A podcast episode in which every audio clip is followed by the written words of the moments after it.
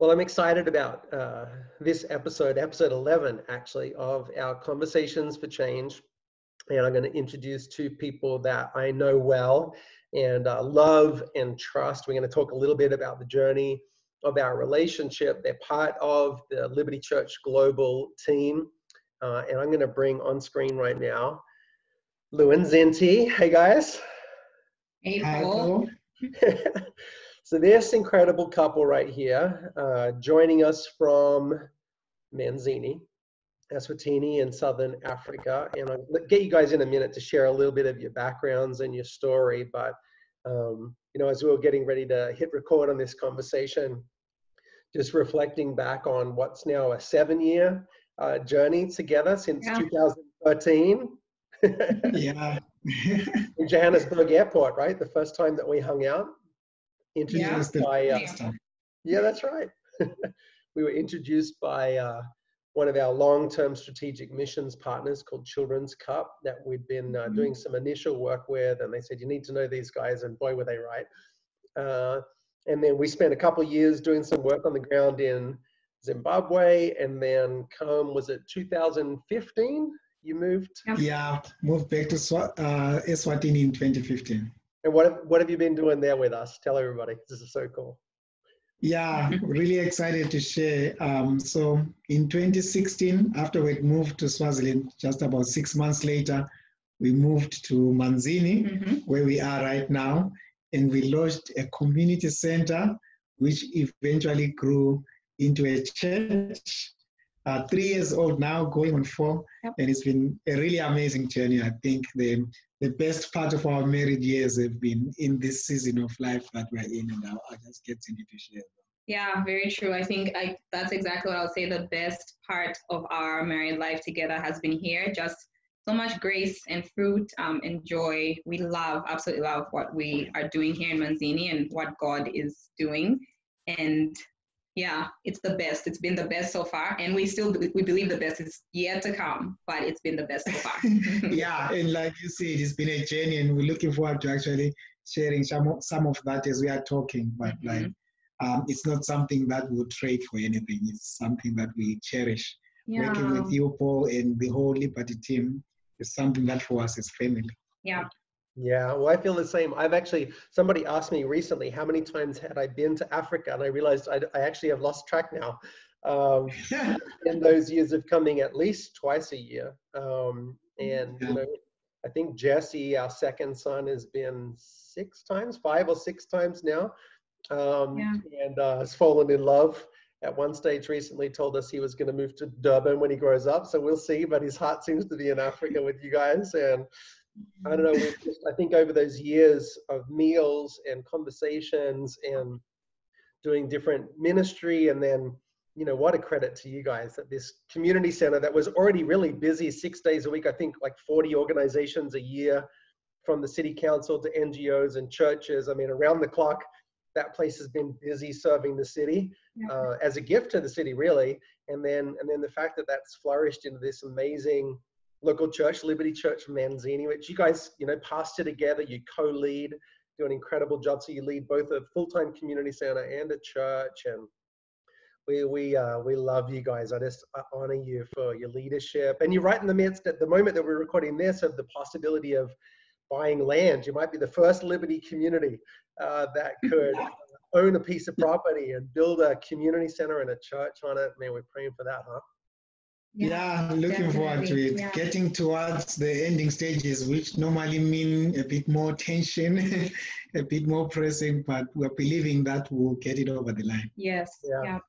Amen. Well, let's start. Let's back it up a little bit. I know we, you know, we have some things that would be great to talk about. Like always, this is just kind of a an unscripted conversation, but I know just from the journey of relationship with you guys too, um, you know, at this moment, th- these conversations, the conversations for change, are really intended to talk about um, race and injustice and the gospel, the local church. And um, one of the reasons I was so keen to have a conversation with you guys is that obviously you bring a different perspective. Um, and uh, right now, and understandably so, here in the US where I live, there's a, a, a cry for, um, for justice, for reconciliation. There's a lot of um, important conversations, hard conversations being had, and real change that needs to be had as well. Um, and yet, I also recognize that there's a there's a bigger narrative as well than what we're experiencing in the US. And I'd love to hear some of your own perspectives um, on I don't know race and prejudice, and um, maybe you can like wind it back and give us a little bit of the the story of your own lives and families and maybe that can weave into our understanding of, of what we're experiencing yeah. today. I'll let you guys take it. Yeah, thank you, Paul. I'll go first. And uh, the story of uh, my experience with discrimination is um, it really starts with my parents who experienced what is called colonialism. And it was basically people coming into uh, the native land here in uh, Africa and taking it and colonizing it and then um, making it run as a as a part of the United Kingdom. Mm-hmm. And um, my father fought that system in what was called the liberation struggle. And um, of the four or five Southern African countries, Zimbabwe and South Africa had the bloodiest wars. I think South Africa's the one in South Africa was the one that was the most brutal. But um, he tells me that in going through the war, like he had some of the people that he knew personally actually pass away in the war. Mm-hmm. But um, in having sat down and spoken to him, obviously expecting that he would be bitter, he, he has surprised me at just how sweet and how mellow he is when he talks about it and it just brings so much wisdom. Having fought the war and fought that discrimination, which did not allow black people to get a formal education beyond a certain level. Mm-hmm. It did not allow them in certain parts of the country. Mm-hmm. It um it it took basic rights even some parts of uh, the land and the economy. Mines were taken away. Like when I looked at all of those injustices, it was a bit incredible for me that he wasn't bitter, having actually fought the system. Mm. And a couple of things that I learned from that. I think the first thing that I, I, wanted to share is just my experience of it has been experiencing the effects of discrimination. And when I look at some of what is happening in America, when I look at some of what people are crying out against, as someone who has experienced the effects of discrimination, I can say without a shadow of a doubt that it is not something that is good it is something that we must make sure that we are actually crying out against. You know, I think of all the children, Paul, who are maybe watching the news right now, mm-hmm. um, thinking to how this may be affecting them in 10, 15 years. And um, I think of even just the gaps in terms of the social and the economic status and the way in which relationships are built. And I look back and I, I see that discrimination is something that doesn't just affect those who go through it, it affects the next generation yeah. and the next generation. And my hope is that we can come out on the other side of this having made things brighter for the coming generation. Mm-hmm. Yeah. Um, I think on my side, my journey is that I was raised, I was born in Zambia, in Lusaka, Zambia. And then when we were, when I was eight years old, my family moved to Swaziland at the time, now called Eswatini. And so I grew up here as a foreigner most of my life. And I, in both Zambia and in Swaziland, Eswatini, we don't really have um, big racial stuff. So I didn't really experience um, prejudice or racism from people that were a different race than me, but I experienced prejudice, um, prejudice behavior from people that were the same race as me, but a different nationality. Um, growing up from a very young age, I was made aware that I was different. And I remember to this day, like I speak Siswati, I actually teach Siswati lessons to foreigners as a foreigner myself, because one of the things that I made a decision to do really quickly was to learn the language so that I could fit in because I was made aware that I didn't fit in. Um, I was different. I could speak the language. I wasn't like everybody else. And so I have had to walk through that, um, learned a lot of good and important lessons. And this necklace I'm wearing actually was a gift I was given this Sunday. Um, that was really special, a special gift, but it's it's really meaningful. It has the flag of Swaziland, a flag of Zimbabwe, and then Liberty um, Church in the middle. And it's kind of my journey. Like people sometimes will say, "Where are you from?" And I'll be like, "Ah, wherever you want me to be from," because I have a Zambian passport, married to Zimbabwean, lived this long in um, Eswatini, and then I spent some time in the States doing a, a, discipleship program there and just made some good connections. And so that has a little bit of a feeling of a sense of home. And I just, I'm from everywhere. And I feel like what unites all of those things, um, with Liberty being the middle representing the Church of God, is just my experience with Christ and those that I've been able to connect with through that. Yeah. And so it's been a, a, a, journey for sure. And we are now here in Eswatini pastoring a church here. Um, this it. is, yeah, this is my home. Like I'll tell people, um, I don't have a passport from here because it's a process, but um, it's become home and love being here, but it's been a journey. Hmm.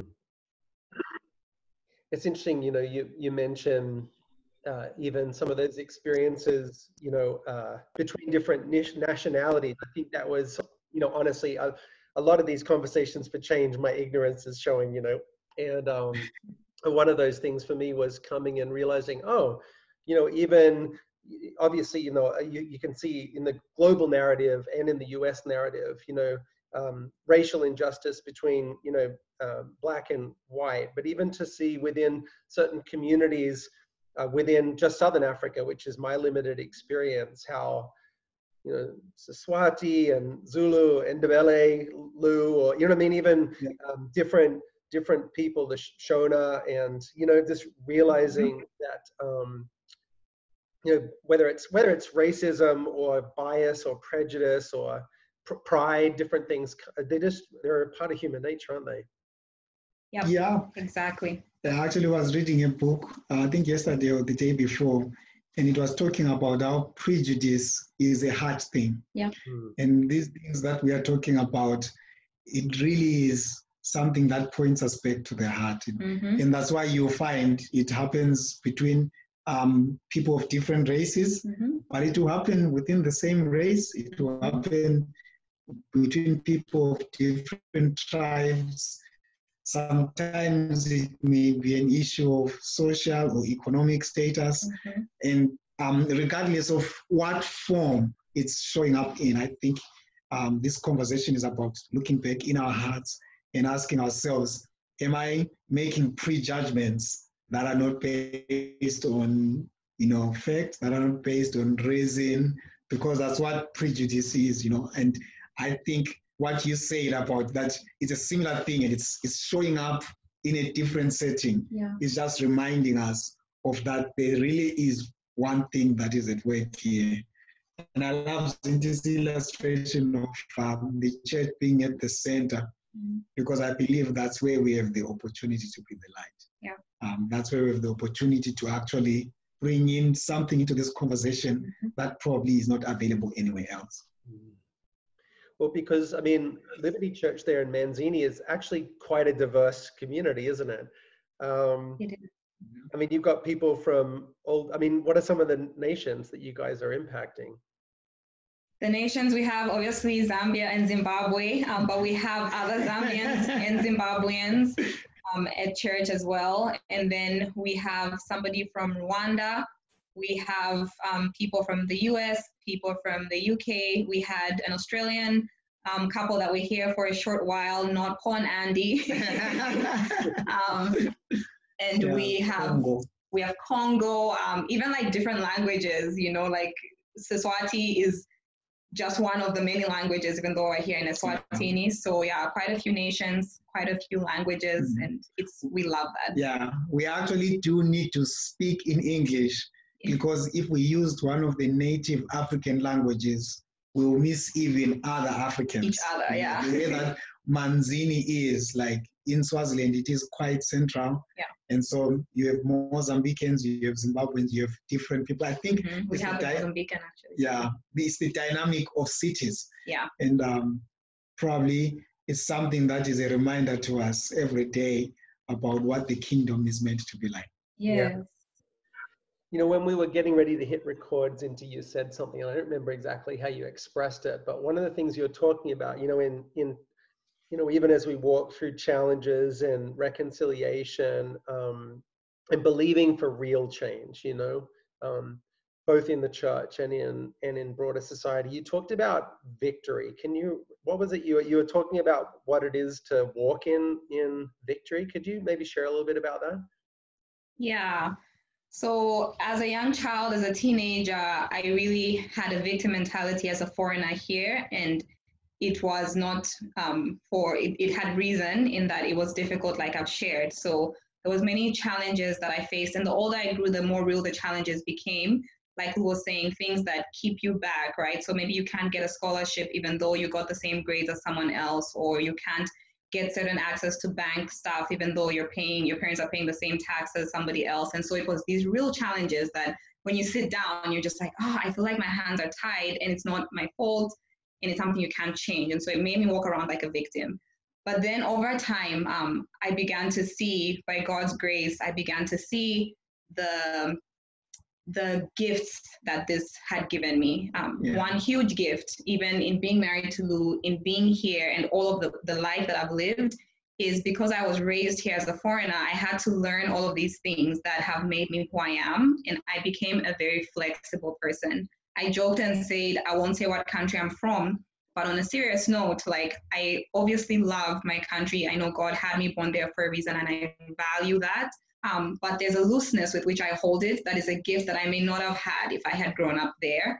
And um, I've also just been able to really easily appreciate differences and different people. I'm not yeah. thrown off by it. And it's allowed me to live the life that God has called me to live. We were actually um, listening at the um, ARC, we were having an ARC meetup, and the last teaching, which um, was really, really good and practical, was speaking about invitation. Um, and I told Lou, I said, I really love that because I feel like God has given me the grace of connecting people. My favorite thing to do is just to connect people. And I think because I grew up where I value connection because it was missing, because wherever I'd go, I'd be left out or I'd be seen differently, I have now this grace to bring people together. I wouldn't trade all of those things for the difficulties um, that brought them. Um, and I've been able to see God's hand and in it. And so now when I look back at my life, I see purpose in it and it helps me walk with my head high. It helps yeah. me walk knowing, yes, there are some things I couldn't have controlled and there were a lot of unfair things that happen and they probably need to change. Um, some have changed, some still need to change, but that doesn't make me a victim and that doesn't keep me from experiencing God's purpose for my life. In fact, God has used it to help me experience his purpose and I love the life that I get to live. Mm-hmm. Yeah, that's really good. It is really good. I've, I've heard you describe it as um, walking in victory even before things around me have changed. I think like the way of the world most times is we celebrate when things are different or we, you know what I mean? Like there's that mm-hmm. sort of a mindset of the world. But you know, what is what does that look like for you? What is walking? I mean, you've really I just think you've just articulated is that what does it look like to walk in in in victory? Yeah. I think one of the things is just learning to receive the grace that has been given to me, yeah. knowing that it's not going to come from changed circumstances. So, like when we started planting Liberty Church, you know, those fears came up again. Like people will be like, oh, but she's a foreign pastor and who does she think she is? And like real fears that came up.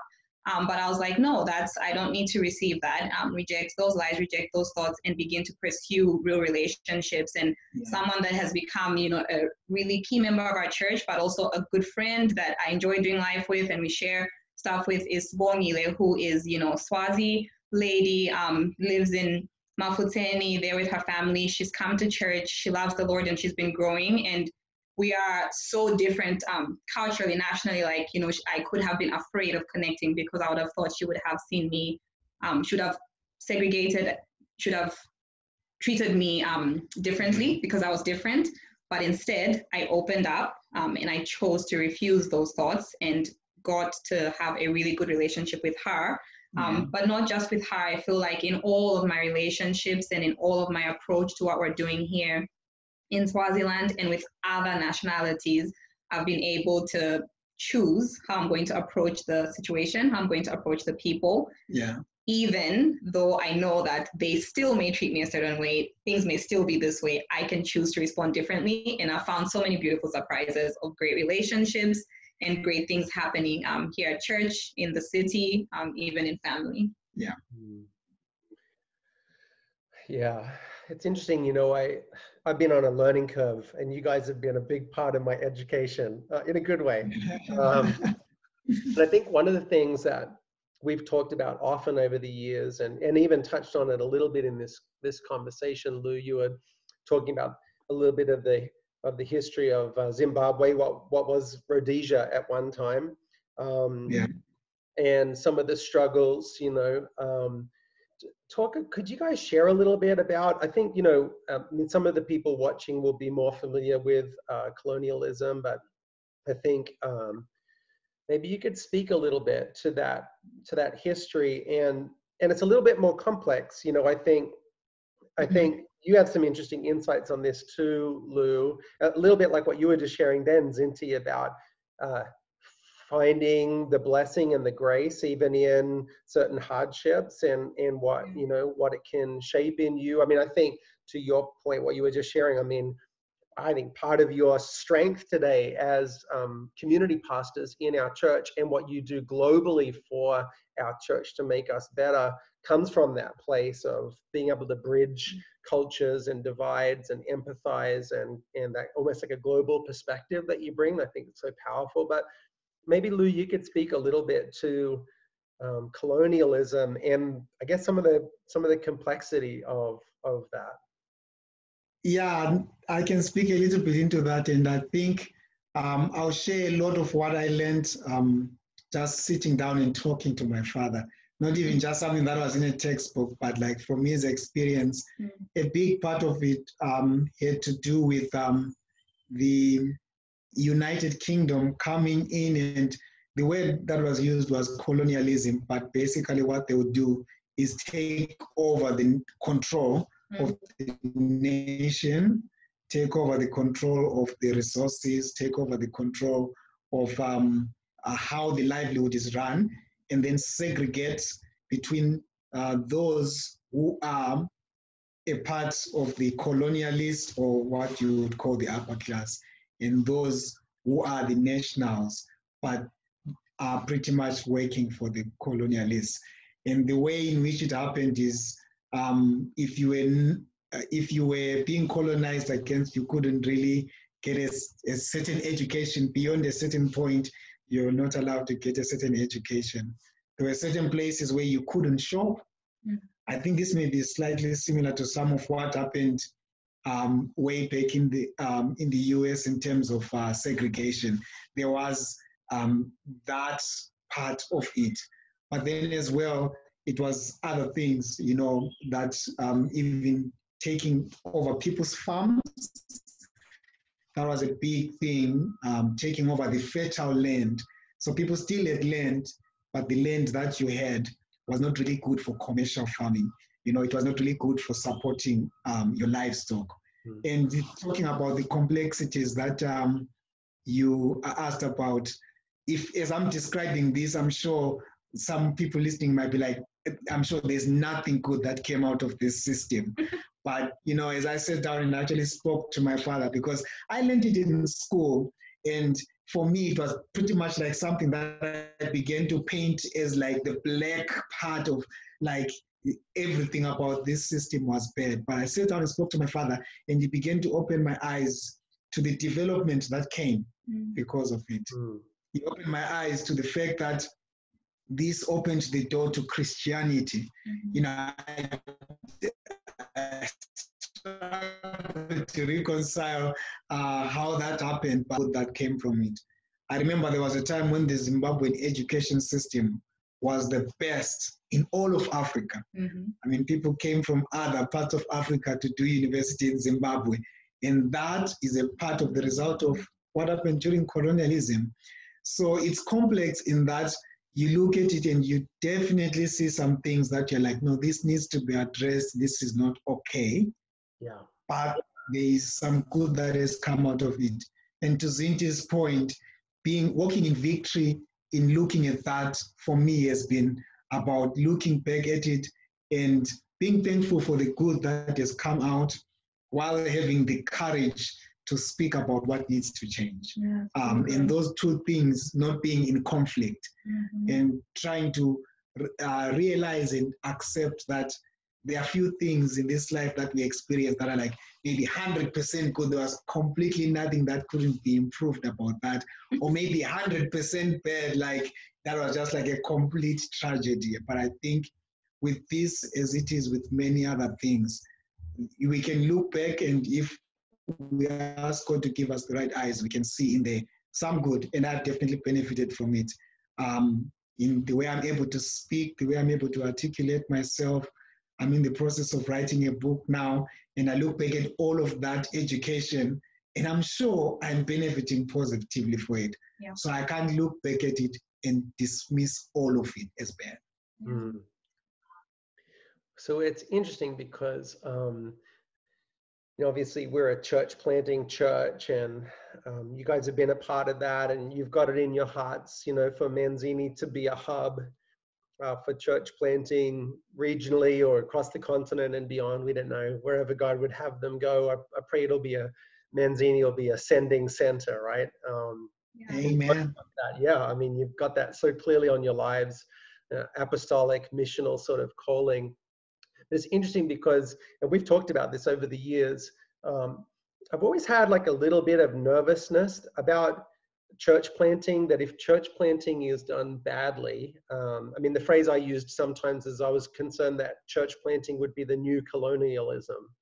Um, that if we're not careful, we have like a colonial mindset to the way that we um, plant churches, which is this idea that we've come to almost to conquer, honestly, or um, you know, white savior, white messiah type of complex, right? Or that um, let me show you how to do it or i don't know that there would not be equality or partnership. There wouldn't frankly i don't even know sometimes uh, in my ex- experiences and my experiences are limited but i do think there is a risk with all kinds of things that we call missions um, that we might not actually carry the kingdom culture and value and imago dei as much as we maybe think we do. I don't know would you guys feel comfortable to speak to some of that because we've been on a journey too, right? You know, seven years together yeah. of trying to figure out wait is what what are we what are we doing here what kingdom and what culture are we building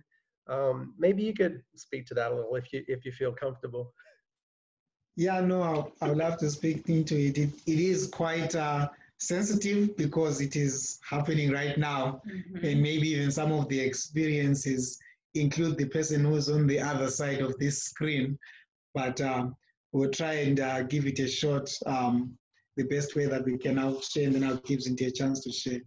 Um, but um, I think uh, when you look at the way that missions is done, there definitely is the danger for that colonialist mentality to to creep in a little bit. And I think the way in which we have seen it is maybe coming into missions with the mentality that well, we are the ones that are always going to help.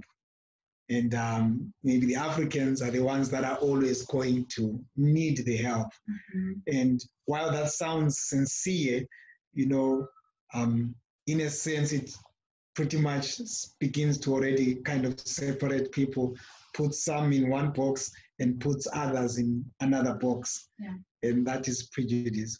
And it's sensitive because, as well, there is a lot of good that has come from it. Mm-hmm. Um, and we, we can sit here and honestly say, uh, from the bottom of our heart, we are very thankful, very thankful for all, all of that we've experienced in our liberty years and even in the years before with CAP and with all of our missionary experiences. There's a lot that we're thankful for. Yeah.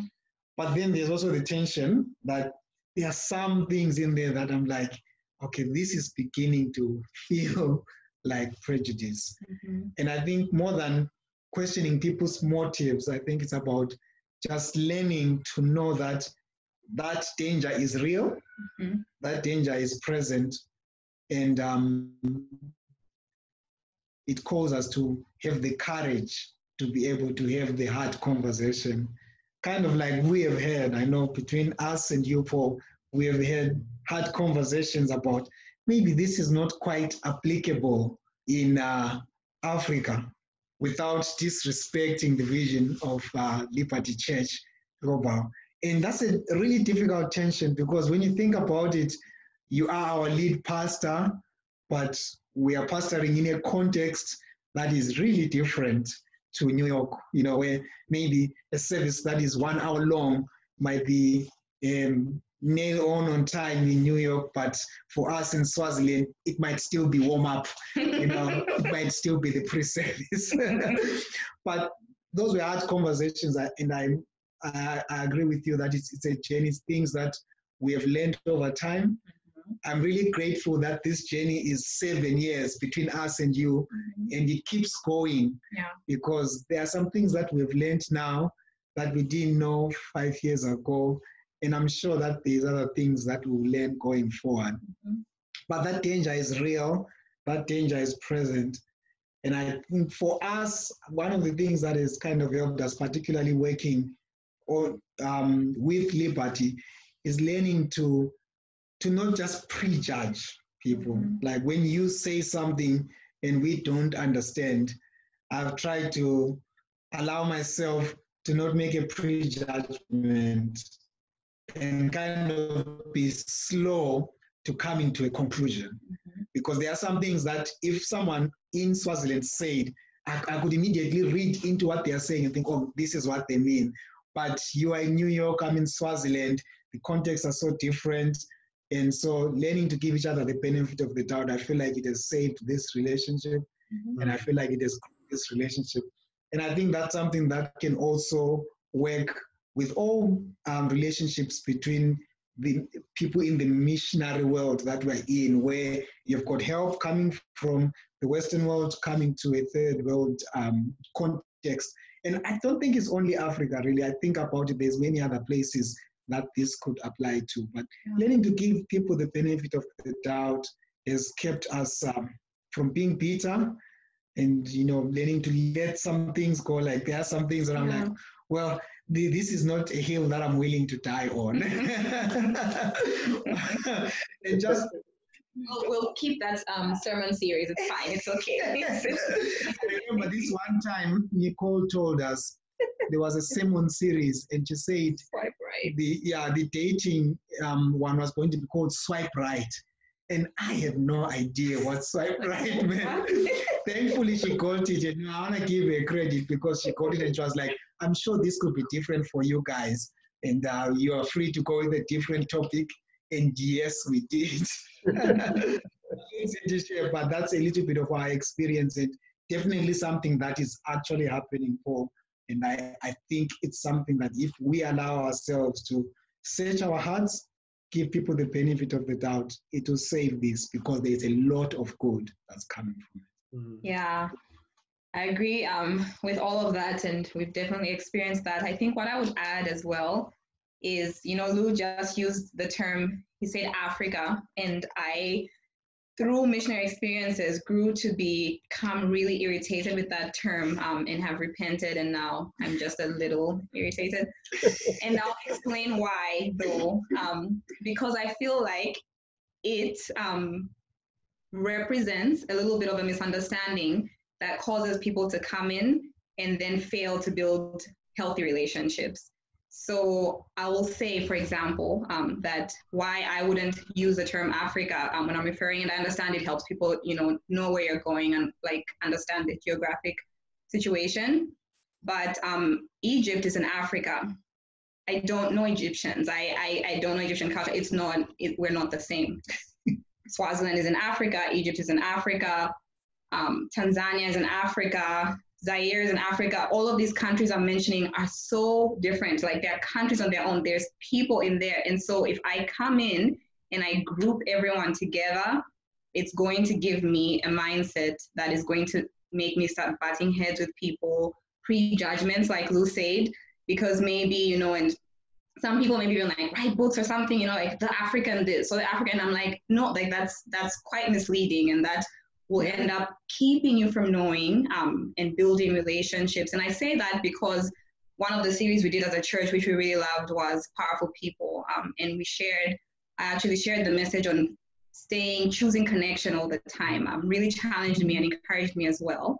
But so we need to choose connection all the time, even when we come from different places, even when you know the missionaries come. And I think what will help that choosing of connection is for me to see Paul. You know, if I'm just like, oh, all the people from the West, it's going to kind of hinder me. So I can use that to kind of give me a bit of a context, a, a starting point. It's a starting point, but there's still a long way to go before I get to know Paul. Yeah. Otherwise, if I just like look on Google about the people from the West and then I come and I treat Paul based on that, our relationship is going to experience some tension. So that's what I experienced. Um, we got saved into a missionary church um, that was in Ezulwini, and like Lou said, so many great experiences through that church. I got to go to the States and attend an incredible um, program that absolutely changed my life.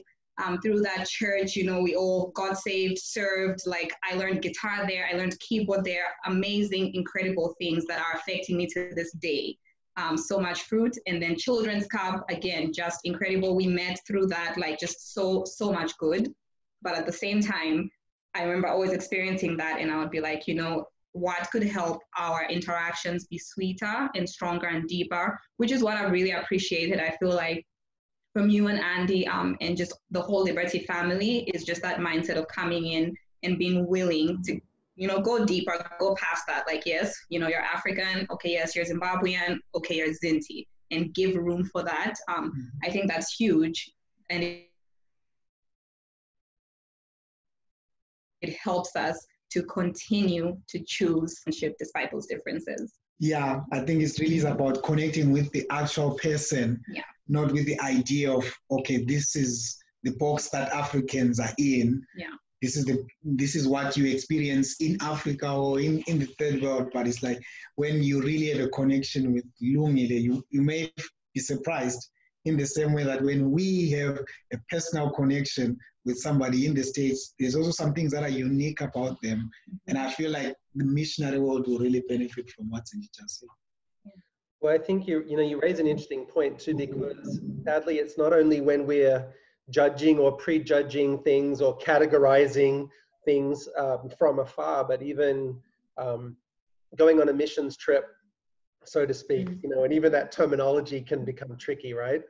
Because when is it missions? Am I a missionary? I'm kind of a missionary as an Australian in New York, right? But I think in a, you know, some mindsets it's difficult to think of yourselves as being a mission field right we the the western again i'm generalizing but the western mm-hmm. mindset tends to imagine the mission field is somewhere else and then loaded up with that idea comes the idea yeah. what you were sharing before you know lou that i'm the one with something to teach i'm the one with something to give um, mm-hmm. you know i'm not saying that with judgment because i realize you know you know i've been on that journey myself of what does it mean to just realize that, you know, as um, Ashley Abercrombie used to be on our team, she always used to say, the ground is level at the foot of the cross. Do I believe that? Yeah. Do I, do I believe that, that, you know, because uh, loaded up inside this idea sometimes is this kind of a savior complex. We ride in on our horse to save the day. And then we say yeah. things that we think it sound very noble. Like you get back from a missions trip, maybe and uh, you say, "Oh, you know," and you say with wide-eyed surprise, like, "I was even more blessed um, than you know what than blessing other people," and it's like that sounds very noble, but it's like, well, why are you so surprised that you were that you learned so much? Why are you so surprised that you were blessed and impacted? Did you think? that this was like a one-way transaction on any level, perhaps, just maybe. Mm-hmm. Um, that's big it's a big deal. And I know, look, we've had to do so much. I mean, I, I don't say work in a bad way. I think we've worked at our relationship, right? And it's still by no means perfect. But I look back on a seven-year journey, and I, I mean, I want to stop for a minute actually and just honor the two of you, um, because uh, you have unusual courage in the way that you approach relationship you i mean what you're saying there you're encouraging others you know giving the benefit of the doubt but i know i've been the recipient of that um, and I also know from even just our conversations that sometimes, you know, like just navigating, there's layers here. You have, you know, I'm, I'm not American, I'm Australian, and that has some other things, and I'm now an adopted American. There's, so there's leadership dynamics because I'm a lead pastor and and then mm-hmm. you know then there's the dynamics of like planting and leading together long distance even if there was no cultural differences has its things and I remember one of the first times you guys came to the US, was one of our earlier staff retreats. And I said to Lou, How did you enjoy the staff retreat? And you were like, Oh, it's great. But I could see a little something in your eyes. And I said, What did you really think? And I, rem- I still remember to this day, you said, You know, I was uncomfortable with how much you let people disagree with you. and we had this we had this really interesting conversation about different um, culture, different leadership, you know. Um, yeah. And I know some of the way that you were raised was there's a discomfort maybe around disagreeing with a leader, especially publicly, or and and so that's been and I'm not that's neither good nor bad, right? That's just some of how the culture you were raised in. But I realized like I, I want to honor you because um, in spite of that training and those instincts, you many times and with great honor have, I think, stepped across that discomfort, both of you have, um, to say, have you thought about this? Or help me understand what you meant when you said, or have you considered that when you did this, it maybe came across like that?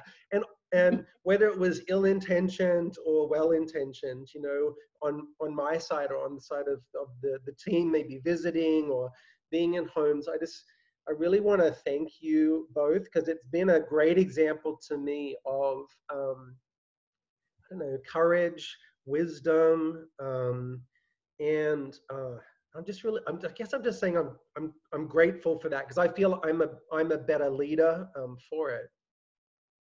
Thank you, Paul. Yeah, thank we, you. We greatly appreciate that. Yeah. And I agree with you that it, it really has been a journey. And I think for us, the the one thing that has been constant through this journey is um, the permission to learn. You know, mm-hmm. I I can look back at some times where, you know, like when we look back at it, we're like, all right, you know, that we didn't do that one that well, but knowing and even going through this process, knowing that okay, we're not in this uh, maybe performance bubble where yeah. if the performance is not to the standard that it's supposed to be, and then you're out the door. Like that is something that has given us security. And like we, we say, like our, the best part of our married years have been in the work that we've done with Liberty. And we are so grateful. Like I, I, I continuously tell the people around us that we love what we do. Like mm-hmm. we absolutely love it. And I think it's credit to the leadership that you and Andi have given over all of Liberty, really. Like we've actually we haven't just learned, we've grown and we've enjoyed it in the process. Yeah. Yeah. You guys are amazing leaders. And I, you know, I think the things that we're wrestling with, they're kind of age old problems, aren't they? They're not, you know, I, I yeah. think every generation tends to think that that they're facing these problems for the first time in human history. But the truth is some of these things really get to the heart of the human condition and require courage and humility and commitment, honestly, reconciliation. Goodness, how many times have we had over those seven years different types of misunderstandings or and misunderstandings can be can spiral very easily with with the addition mm-hmm. of distance and all of those things or yeah I, you know one of the one of the most troubling moments i was one of my first trips um, to southern africa was uh, when we were doing some work in zimbabwe and i sat at a hotel restaurant and I, I, met a guy i only ever met him once but he was from another organization that i won't name. As a, an organization that does work all around the world and i made some comment about something i was wrestling with and this this guy says to me i mean i'm, I'm just like i'm learning i'm like teach me. And I, he said hmm. oh you just don't know the golden rule of missions. And you know gullible me i'm like oh what's the what's the golden rule of missions? I'm like teach me. And he says i mean sincerely says to me well the golden rule is he who has the gold makes the rules. Oh. And I didn't know what to say in this moment. Like, where do I? This is like, you know, what I actually thought, and maybe these days, if somebody had the courage to say that to me, I would have more courage to respond to them, which is what I thought. Inside was, oh, yeah, that's exactly what I can imagine Jesus saying. That sounds. That sounds exactly like Jesus. He who has the gold makes the rules. Yeah, what is that again? Proverbs? No, not in the Bible, not in the God, nothing about it. Right? It couldn't be more opposite. But um, sadly, that somehow that finds its way into what we mean when we say to serve or to come alongside and, and sometimes corrupts what could be partnership into some sort of something else. And I think Zinti, you shared, you know, when we were talking earlier, you you shared how like even this was even in scripture. Can you can you repeat? You were mm-hmm. talking about the the example of the offering in scripture. That's the same thing, yeah. only thousands of years ago. Yeah, exactly. Um, in Second Corinthians, Paul was talking to them about the offering. So they were going to give an offering that was going to be taken to the church in Macedonia. And he said in verse 13, Our desire is not that others might be relieved while you are hard pressed, but that there might be equality. At the present time, your plenty will supply what they need, so that in turn, their supply will, their plenty will supply what you need. Mm-hmm. The goal is equality. And it just jumped out at me because of what you've just said, where for some reason, whenever we come to help one another, even as Christians, we feel like, well, because we're the ones who are taking this special offering from, you know, the Corinthians to the Jerusalem Christians, we will always be in this position. And yeah, we have the goal, so we make the rules and not here. Like you read just throughout, you read uh, more of that chapter, and that was mm-hmm. not the spirit of the church and should continue to not be the spirit of the church and even challenged me when I read it. Um, I really saw it not just in judgment, but like even when we as a church go to a poor community or needier community here locally, I shouldn't go there with the attitude like we're here to save the day and tomorrow we'll come to save the day. But we're here today, be blessed, and tomorrow when God blesses you, make sure you remember us because we're together. Like we yeah. are equal, and the goal is equality. Hmm. That's a huge insight. And uh, feels timely, doesn't it, for the days that we're living yeah. in? And yeah. That the spirit of the world, or just good old pride, um, mm-hmm. doesn't get into our hearts as it as it so easily does. Um, I maybe where we can land. There's so much we could talk about. I just I adore mm-hmm. you guys, and I have huge respect for your wisdom and your insight and and I'm grateful as I've already shared you know for who you both are in in my life personally. But you Lou you made you maybe we can land here. Twice earlier in the conversation you used the same phrase and it stood out to me. You talked about giving the benefit of the doubt. Mm. so maybe we could just kind of why did why is that so important in the times that we're living in? Why is that something that's top of mind for you? And then maybe we can kind of pray to close it out yeah i think um, that one is really important for me because um, we always think about generosity as you know we can be generous with our finances but i think giving the benefit of the doubt is being uh, generous to someone with my thoughts mm-hmm. because the moment someone does something um, my thoughts are giving them something. Yeah. Maybe they're giving them stick for what they've done. Like, how could you do this? You are a pastor. You should know better. I mean, this is before we've even had a conversation. You know, we think a lot more about what people have done than we actually do talk about it sometimes. Mm-hmm. So, giving someone the benefit of the doubt, I feel like is being generous with my thoughts. Sometimes I may be proved wrong, like maybe when the time for a confrontation comes, and I realized, oh no, it's it's worse than I thought. But you know what? Sometimes I'll be proved right. Sometimes I may even realize it's an innocent mistake. Mm-hmm. And you know, mm-hmm. there are sometimes when you don't even get the opportunity to have the kind of conversation that you want to. But I feel like what's in said, it keeps you victorious in your approach towards humanity. You know, um, there have been so many things that have happened between us that I haven't really been able to explain. I'm like, what exactly did Paul mean there? Or maybe, um, am I getting him right? But giving you the benefit of the doubt keeps me, you know, valuing the relationship mm-hmm. more than just like one experience that I can't really explain. That maybe I'm just not seeing clearly. Mm-hmm. And but if I save the relationship over time, things will be resolved over yeah. time or I'll bring things up. I don't think it's about sweeping things under the carpet because mm-hmm. that's not helpful either. But I think in our thoughts, we have so many things that we process in our thinking. Mm-hmm. And I feel like in marriage, we learn, you know, if you're going to stay in love you with your spouse, you have to give them the benefit of the doubt. Like nobody gets married for 11 years and you're like, I understood everything that my wife said, we resolved every single problem. You know, there are some things that happen in the moment. I'm like, you know what? She married me. She loves me. I'm going to give her the benefit of the doubt in this.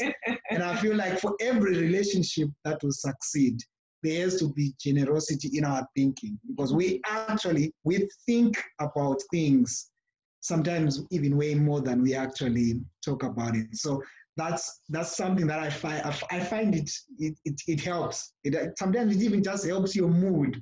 Yeah. You know, there are sometimes when you don't even have the opportunity to resolve, right? But you know, you can help your mood by just, you know what, I'm going to let that one go. Maybe there's a good explanation for it. Mm-hmm. And even in the times when there isn't a good explanation, but giving the benefit of the doubt has helped me. Yeah. Mm. Uh, it's good. And i love you know what what is so powerful about this and why i feel like it comes so effortlessly to you to give examples is because it's something that you guys live. These are things that are easier to say or to teach or to talk about or even believe in as a concept than to actually do in practice right? Um, and it becomes a choice in practice because like you said you know it's about uh, believing for the reconciliation of a relationship you know and uh, being generous in our thoughts. Maybe maybe that's a good place for us to land and does one of you maybe want to pray? I mean we've talked about so much good stuff in this conversation uh, today. I feel like we could do five more in a row. But um but, but would, does one of you want to maybe pray over everybody listening to this conversation that some of the things that you brought and the challenges and the insights would become heart revelation and, and I guess action, you know? Yeah. yeah. I would love to pray. Mm-hmm. Uh, thank you for the opportunity to pray. Let us pray. Our Father in heaven, mm-hmm. we are very thankful to you for this conversation. I thank you for everyone who is listening. I thank you, Lord Jesus, that you are listening. Mm. And I pray that in our hearts, may your will be done. Yes. Father, we pray that you would help us to walk in the ministry of reconciliation. Yes, Lord. We thank you that we are the light of the world. Mm-hmm. And a city on a hill cannot be hidden. Mm-hmm. So I pray in these conversations for change that you, you would help us in the attitudes of our hearts to have the same attitude mm. that Jesus Christ had, mm. coming on this earth as a servant mm-hmm. and um, dying for us mm. so that we would be reconciled to you. Mm. I pray that we would mm. extend your kingdom by walking in that same attitude. Yes. I pray for reconciliation everywhere. Yes. Father, I believe for reconciliation in the places where even our eyes cannot see it being possible. Lord, would you open our spiritual eyes to see what you are doing? Lord, I believe for a revival. Yes. You say in your word that in the last days you will pour out your spirit upon all flesh. Mm-hmm. And I pray that your Holy Spirit would come upon all the nations. I pray over the nation of the US yes, that Lord. the yes, power Lord. of the Holy Spirit would come upon that nation. I pray over all of the nations that we would trust in the Lord God Jehovah mm-hmm. and we will be saved. Mm-hmm. In Jesus' name I pray. Amen. Amen. Amen. Oh, wonderful. I'm grateful for you both, your wisdom and your your grace, and there's so much good insight. I'm going to go back and listen over this and encourage people to listen to this conversation. And I'm grateful, grateful for you and believe in great days ahead. Thank you for your example. Thank, Thank you, you, Paul. We're so grateful for you too. Um, so grateful for you and Andi and the Liberty family. And we really don't just say it, we have such a blessed experience, um, a global experience, and it's yeah. been so beautiful, so wonderful, so fruitful for our lives. Um, and we greatly appreciate you guys too. Yeah, it's a relationship that we cherish, you know, and um, we we hope for this for many other people yeah. because it has made us better. It has elevated us, and I'm not just um, saying like this is something that um, we look back and we are very thankful. Amen. Well, that's a two-way street because you have made us better and made me better and elevated us as well. So, And isn't that just the way of the kingdom? Better together, right? Amen. Yes, it is. All right, you guys. Thank you for today.